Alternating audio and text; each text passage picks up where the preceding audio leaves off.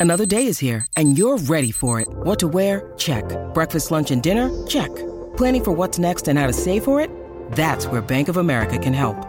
For your financial to-dos, Bank of America has experts ready to help get you closer to your goals. Get started at one of our local financial centers or 24-7 in our mobile banking app. Find a location near you at bankofamerica.com slash talk to us. What would you like the power to do? Mobile banking requires downloading the app and is only available for select devices. Message and data rates may apply. Bank of America and a member FDIC. Hello and welcome to the Transfer Window, the podcast that brings you the news before it becomes news, as well as insight and analysis to all the subjects you're talking about in football.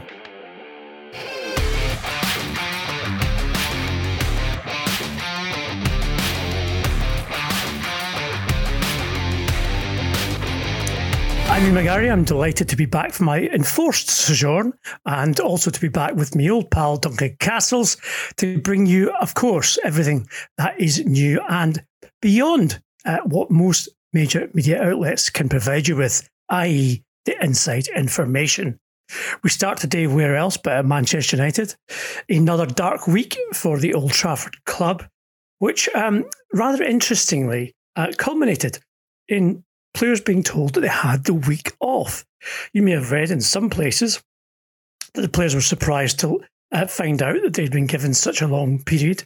And we can confirm that up until last Sunday morning, there was no plan in the schedule of either training, rehabilitation, or any work that had been planned to be done this week being cancelled, uh, despite, of course, it being International Week and there being a few players rather than all of the players around the training ground.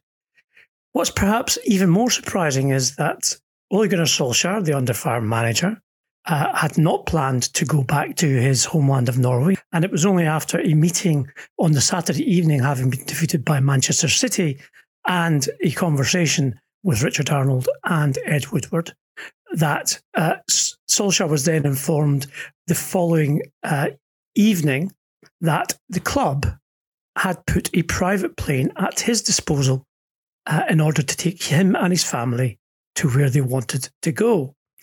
Solskjaer did not argue with this. Uh, I assume, we assume here at Transfer Window Podcast, that he took the message as uh, they wanted to have a, wanted him to have some time off given the stress and the strain he's currently under, but under the results that Manchester United have been turning out.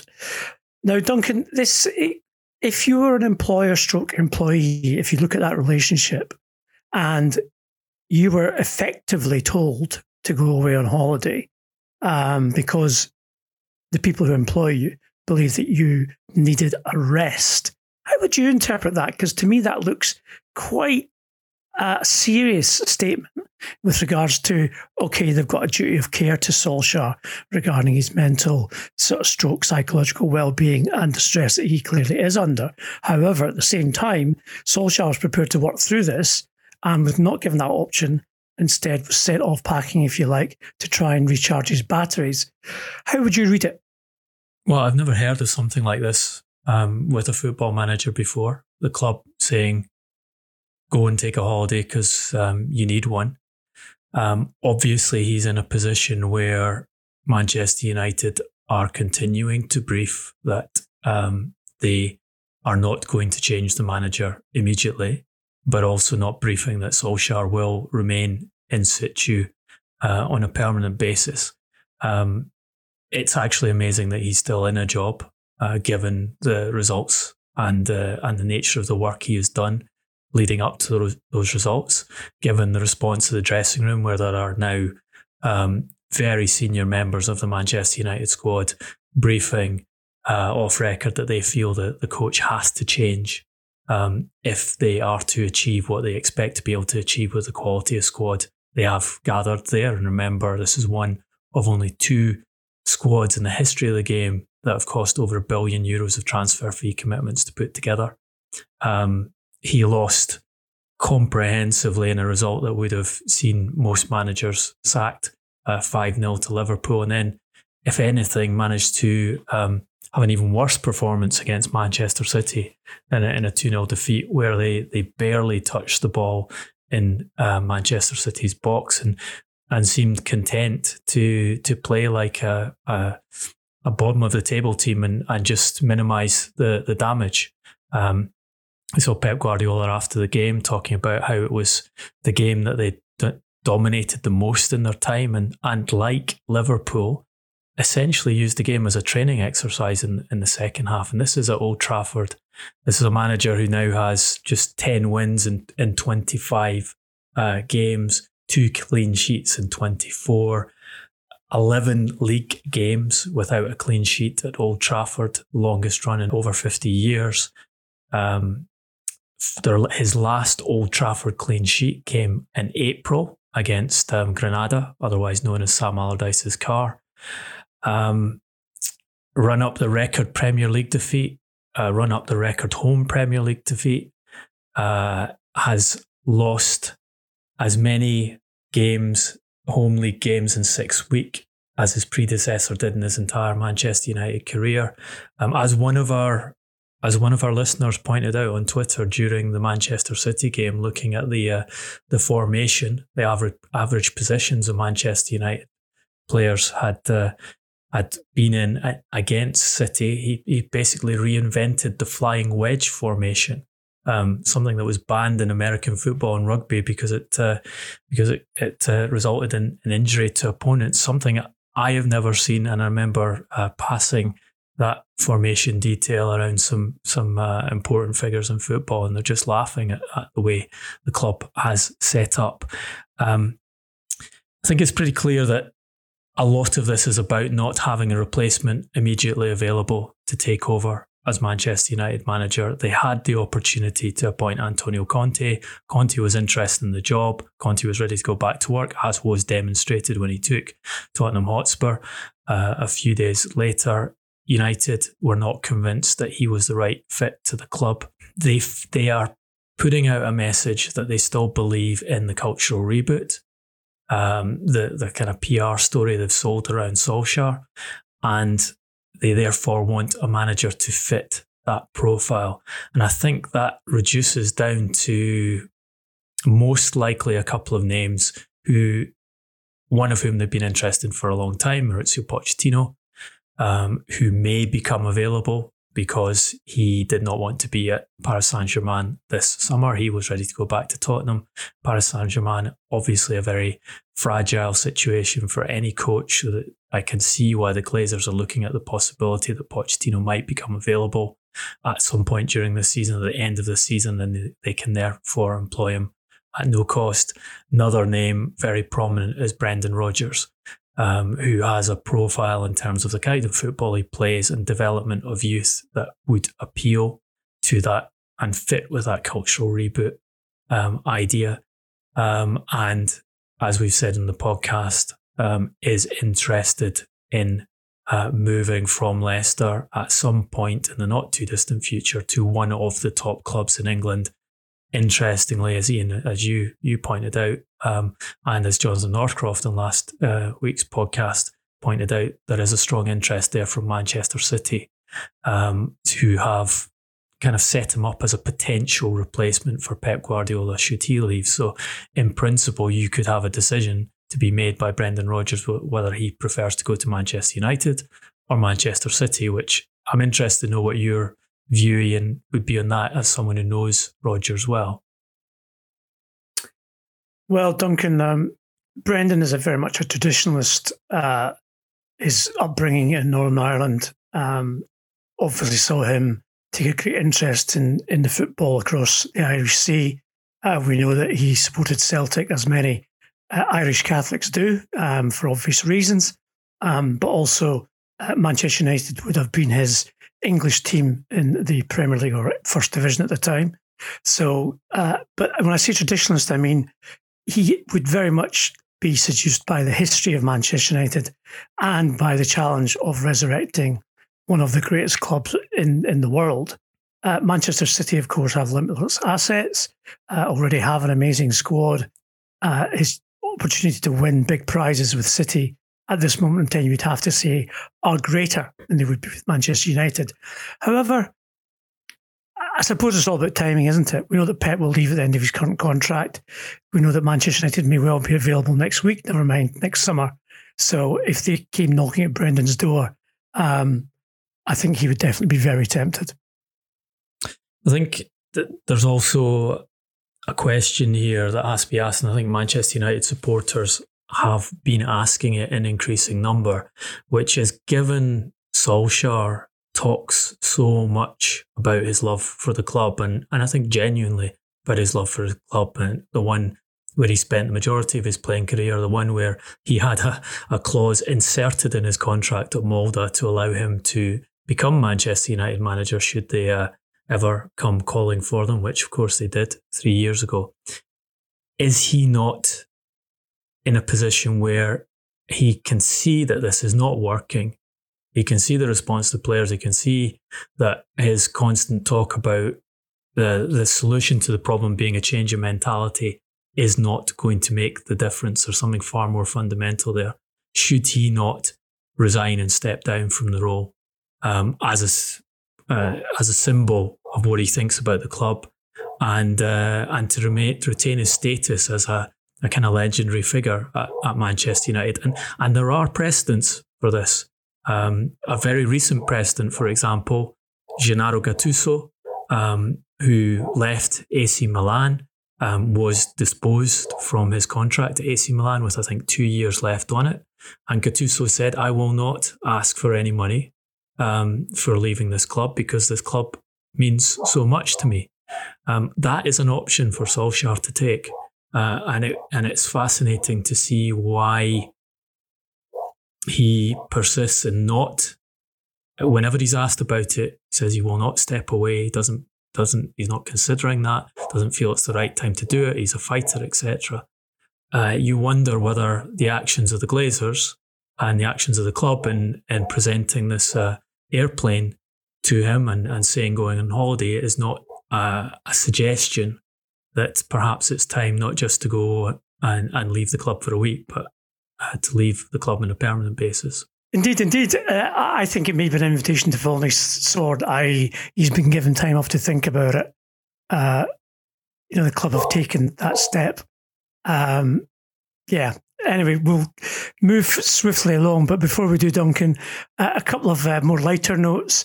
Uh, I have to give credit to uh, Micah Richards on Twitter this week, who, when Steven Gerrard was appointed Aston Villa manager, said, "I wonder if uh, Carra will now protect Stevie the same way as Neville does Ole Gunnar Solskjaer. so there's a nice dick to start off before Steven gets in the dugout. And you've got a bit of a funny story as well about Solskjaer. He seems to be a man who takes defeat well. Yes, um, story from Joe Lovejoy, a friend and former distinguished football correspondent for the Sunday Times, who uh, spent a lot of time um, reporting on Solskjaer, not just as a player, but also as a manager um, when he was at Cardiff City um, uh, for his extremely unsuccessful period in where he managed to get Cardiff City relegated and from the Premier League and had them heading for relegation from the Championship. And the following season, he says uh, he went to interview Solskjaer after a 4 0 home defeat against Steve Bruce's Hull City. And he says, I found Solskjaer in a small room off the dressing room playing keepy uppy with a balloon with a big smile on his face. Um, what he didn't say was why was he playing keepy uppy with Harry Maguire after a 4 0 defeat? You have to say that Luke Shaw and Harry Maguire are becoming much more like the Chuckle Brothers every week uh, that we see them play. Another managerial appointment from the old golden generation of England under Sven Göran Eriksson is Steven Gerrard's move from Rangers to Aston Villa. Not a massive surprise, Duncan, um, in terms of uh, the size of the clubs, etc., and the fact that Gerrard has spent, it has to be said, a lot of time and a lot of hard work in Glasgow um, doing his job, and of course, did what he was asked, which was to prevent Celtic getting 10 in a row. Um, we've said before in the podcast that Gerrard is firmly in the frame to replace Jurgen Klopp. I think that's a very ill kept secret. Klopp's contract expires in 2024. Interestingly, though, Gerrard, for his own personal professional pride, does not want to move direct to Liverpool, having had no Premier League experience in management. He does not want to be seen as someone who's relying on his playing career as his credential to get that job, nor the patronage of the club that he spent almost his entire career at. We also understand, and this is significant, that in the contract which he has signed with Villa, which runs to 2025, there is a break in that contract in the summer of 2024, not coincidentally the time when Klopp was expected to leave Anfield. Uh, there will also be a, a, defined compensation, so therefore Liverpool know exactly how much they have to pay to uh, trigger that clause, and it will be no more than around five million. Um, seems to be. Uh, I was surprised by this fact, Duncan. Um, I, I, wasn't aware of it, but up until the beginning of the last window, uh, Aston Villa were the net biggest spenders for three seasons in a row out of all of Europe's top leagues. Yeah, there's a huge amount of money behind the project Aston Villa, and and I think that was one of the principal reasons why Dean Smith lost his job. Um, obviously, Smith had done exceptionally well upon appointment, bringing them back into the division, strong performances in the division, but then that run of of five consecutive defeats and Villa dropping to an area of the table that they cannot afford to be and do not did not expect to be was such that um, decision was made that they needed a change of management and it allowed them to secure someone that their chief executive Christian Purslow has targeted as a as a future coach to work with for for many years and Villa here have, have done something that Newcastle United despite uh, the huge resource that's gone behind their takeover have notably failed to achieve, which is to secure their first choice for the position. Uh, it wasn't the case that Villa only looked at Gerrard. They uh, built up an extensive list of potential candidates who were examined should Gerrard um, decide not to take this opportunity.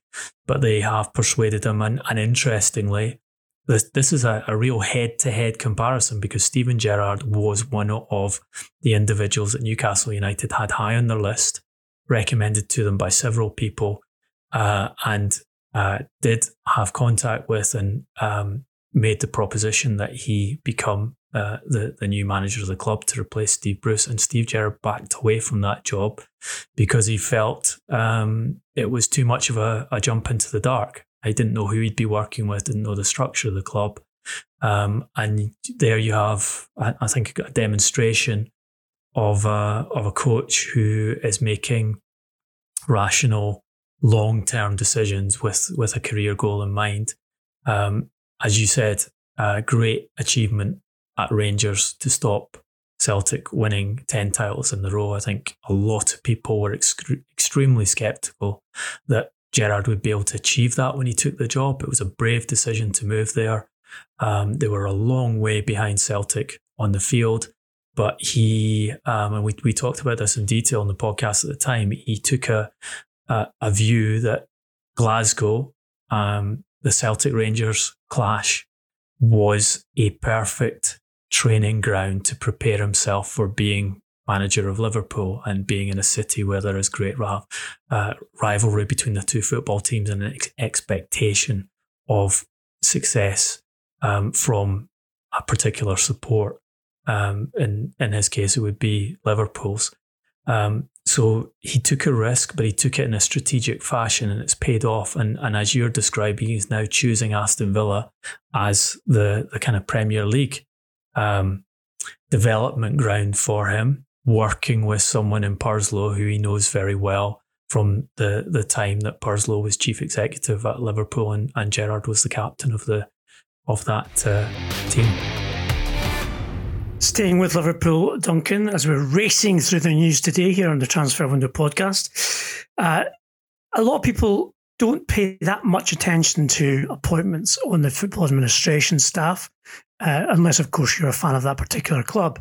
But certainly, lots of speculation since Michael Edwards, who, of course, is head of recruitment at Anfield, announced he'd be leaving the club. And the club have now announced his successor. Not necessarily a great surprise, Duncan. But why choose the assistant sporting director, Julian Ward, at this point? Well, Yeah, first of all, the, the, Michael Edwards leaving Liverpool had been something that had come out as a story, had been reported early in the season, but Edwards hadn't actually spoken about it. It was only this week that Liverpool made a announcement, a long announcement from Michael Edwards explaining why he was leaving, um, essentially saying he, would always intended to spend no more than 10 years at the club and he was ready uh, for a change of direction uh, and, and a move to another football club, but also introducing his successor or um, formalising his successor's appointment, promotion to sporting director. This is Julian Ward. Um, he was made assistant sporting director in the summer. I, I think um, in the expectation that, that Edwards was going entering his last season. He's been at Liverpool for seven years. Previously worked for the Portugal national team and Manchester City. Um, talking to people who have worked with Julian Ward, they describe him as an extremely capable individual. Um, and it is not a surprise to them that, that Liverpool have chosen to promote from within. He is a natural successor um, who has been increasingly influential and important in Liverpool's recruitment work over several years. Um, he took charge of their uh, loan system in 2015, which is actually quite an important role in clubs like Liverpool and Chelsea, where they, they build up a bank of, of talented players who they want to either gradually um, push into the first team and therefore want to place at clubs um, with similar tactical or coaching setups to Liverpool where the, the player can learn skills that will adapt them for the Liverpool first team when they're ready to play there or um, build up their value uh, and sell them on at profits, which is something that Liverpool have been successful at, increasingly successful at over um, the last few years. Um, so it, I, I think another element of this, and, and actually, I was actually asking um, around some people in the game who they felt um, Edwards would be replaced with um, before this announcement was made. And, and they emphasised that Fenway Sports Group have a lot in common with the Glazers in terms of uh, their appointees and that they tend to hold uh, changes within the structure of the club close to people that they already know and trust. Um, if possible, they promote from within rather than hiring um, uh, external um, appointments. And that's exactly what they've they've done with Ward. They feel that the transfer structure has been highly effective. Therefore, take the the deputy of Edwards and, and promote him. What Edward does next, I think, is very interesting. Um, he was uh, linked with the Red Bull um, Leipzig position. And I think it, it, rather than just being at Leipzig, that would have been to take charge of the entire Red Bull football group in the in the same way that um, previous appointment from English football Paul Mitchell did when when he moved from Tottenham Hotspur to the Red Bull organisation. Was a report by Bild, who rarely um, get these things wrong in uh, in their coverage of German football. It resulted in the Red Bull Leipzig um, senior figure Oliver Mintzlaff saying on record, Michael Edwards will not be our sporting director. Fact is, we're looking for a sporting director who fits the club, our philosophy and direction. The guidance I have is that Edwards was offered that job and turned it down, decided it wasn't the correct fit for him. Um, certainly, what Mintzlaff is saying about looking for a sporting director who fits the club, our philosophy and direction seems somewhat odd as a reason that they wouldn't be appointing Michael Edwards if it's meant to be read that way, because actually he, Edwards would seem to be quite a good fit to the Red Bull strategy. Um, they Liverpool have often recruited from that um, group of football players because the, the style of football used is similar um, and the techniques used to recruit are similar. So, in principle, it would have seemed a, a reasonable fit. But what I've been told is that Edwards rejected that, and um, we shall wait and see where he moves to. But I think you can expect it to be a very significant job if he's going to step away from Liverpool um, to further his career. Uh, it has to. There, there aren't that many candidate clubs that would be seen as uh, as progress upon being in charge of Liverpool's um, sporting and transfer structure. Indeed. Uh, two managers, uh, Steven Gerrard and Frank Lampard, both uh, had the opportunity to accept an invitation to manage Newcastle United and both turned it down for their own reasons. This week, Newcastle and their new owners, Staveley Amanda, that is, and the um, Saudi Public Investment Fund um, appointed Eddie Howe, oh, sorry, Eddie Howe, um, as their new head coach. Uh, Duncan, your information is not surprising, I suppose, that Howe ended up being, I suppose, last man standing rather than first choice.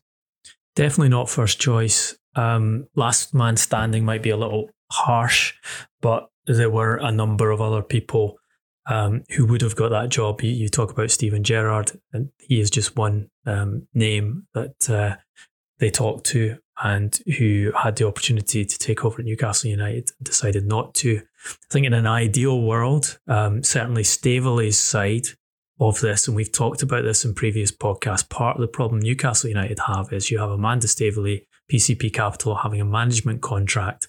She is in principle running the club at present, but basically her job is to make decisions and pass those decisions on to PIF, on to Saudi Arabia, um, to uh, rubber stamp and if Saudi Arabia aren't happy with them, they will say, no, we're not taking this particular individual. Um, how about these individuals we propose? And ultimately, Saudi Arabia, as uh, the 80% owners of the club, make the final decisions. Staveley and PCP Capital would have liked Rafa Benitez. That they, they wanted to bring him back to the club if the timing had been right, such that Benitez was available and not under employment at Everton, another Premier League club he is the man who would have been offered the job and they would have expected him to take it and expected Saudi Arabia to sign off on that. They obviously tried to get Unai Emery. Um, the story leaked in Spain and Emery stepped away from it and decided to remain at uh, Villarreal instead of moving to Newcastle United. Um, guidance I have from the Newcastle United side is that uh, personal reasons um, were important in that decision and uh, it, it, was a it wasn't as clear cut that Emery would would uh, would get the job as as it was reported, but they they they took a knock there. Eddie Howe, I'm told they were split over that appointment. There are people within that organizational structure where you have recommendations and decisions being made um, through a combination of owners who were not convinced that Eddie Howe was the, the right appointment for appointment for the job. The thinking is that their situation in the league is such that they need someone who um, is familiar with Premier League football, has lots of experience of Premier League football, and can ensure they stay in the division. Priority avoid relegation this season. Eddie Howe has obviously fought against relegation on numerous uh, seasons in charge of Bournemouth, so he has that experience.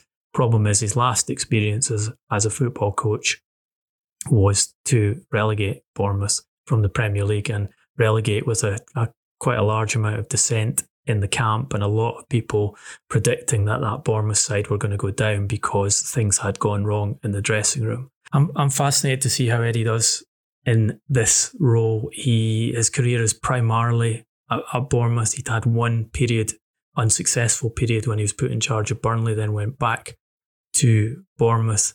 Um, obviously, did an exceptional and extremely unusual job in, in saving Bournemouth from relegation down um, the tiers of, of English football and then taking them all the way to the Premier League for the first time. Played attacking football uh, whenever he could, um, which is unusual uh, for that type of club and obviously a fit to what uh, Staveley and Co want to introduce it at Newcastle United. Um, there are mixed opinions about his his effectiveness as a coach, and this is certainly a, I, I think a, a far bigger test for him than than anything he's done before. Um, one thing I think might be positive for uh, for Newcastle United is that uh, I was talking to uh, a, a, very prominent coach about how and asking him what he felt about him as an opponent and felt about him as a manager, and he said, "Look, we I, at one point, I commissioned a survey of um, set pieces, um, attacking set pieces, because I wanted to add some new routines to the team I was uh, coaching. at the time. And the analyst who did it for me came back and said, Bournemouth have the broadest range, the widest range of attacking set piece variations of any club in European football. He hadn't been aware of that till the analyst had pointed it out. And I think digging into that further, Howe does spend a lot of time preparing um, the day before match day will work on the routines, sometimes even working on the day of match day on set piece routines. And if you're in a situation that Newcastle United are in at the moment with an, uh, a, a, mediocre squad who are struggling um, and having to play percentage football and uh, trying to scrap their way out of the division, then being able to maximise the return on set pieces, which he should be able to improve because that's a particular specialism of his, is something that's going to help. And, and I, I think you should watch out for Newcastle um, being much more effective at those attacking set pieces than they have been um, in recent years. I fear they may need more than set pieces to get them out of the scrape they're in right now, but however, uh, we should wait and see uh, once Premier League football resumes a week and after this one. We're going to finish today's podcast with our hero and villain section. Uh, Duncan, I'm going to choose two heroes. I'm going to be very quick about as well. Uh, the first is David Moyes, who, in stark contrast to his uh, predecessor times three at Manchester United, is currently enjoying the high life, third place in the Premier League, progress in the Europa League, and showing uh, what a good manager he is with regards to his skills. And secondly, on a sadder note, uh, Sir Walter Smith, as we used to call him, uh, who passed away recently after a short illness. Uh, one of the first things he did when I came into football journalism was ban me from Ibrox for daring to suggest that his record in European football was not as good as Graham Souness's. I seem to remember the phrase he used was, I was a ball hair away from a European Cup final. You idiot. uh, and then ban me. Uh, we went on to become not just good colleagues, but great friends. And he was a man of huge amount of dignity, humour, and good friendship, and we will miss him greatly. Duncan, your villain of the week. Well, I, just echo those sentiments on, on Walter Smith, a hero of mine as well, not just for what he does as Scotland manager and because of his character, but also the period where he was assistant manager to Jim McLean at Dundee United, um, helping create one of the, the most successful um, and entertaining um, and tactically astute sides of um, of that generation. I think one who, if they were playing in today's football, would also um, be incredibly successful. And obviously, a man of great judgment, given that he worked you out uh, very quickly uh, in that. Uh, no, no. but villain of the week, um, different level altogether. Uh, Phil Lynch, chief executive officer media at Manchester United, as he describes himself in his LinkedIn profile, who uh, did a little um, podcast recently explaining how he manages the social media of Manchester United players um, for the profit of the club and to uh, supposedly benefit the players. Um, talked about how they uh, constantly monitor the uh, the reputation of the players and the response that uh, they're receiving from supporters and um, advise them and prepare them with material to to counter all of that. Um, just go and listen to what he has to say about it, and you see why he deserves to be villain and why he fits so well into that Glazer organisation at Manchester United Football Club. Indeed. That has been the Transfer Window podcast for this week. We hope you enjoyed it. We'll be back next week to bring you the news before it becomes news, of course. Uh, please engage with us on our social media channels. We are at Transfer Podcast on Twitter, Instagram, and Facebook. Uh, you know, we like to interact with you. You'll also find us on YouTube. Search Transfer Window Podcast. Until next week, as Oasis once sang, it's good to be back. Stay well, stay safe, and thanks for listening.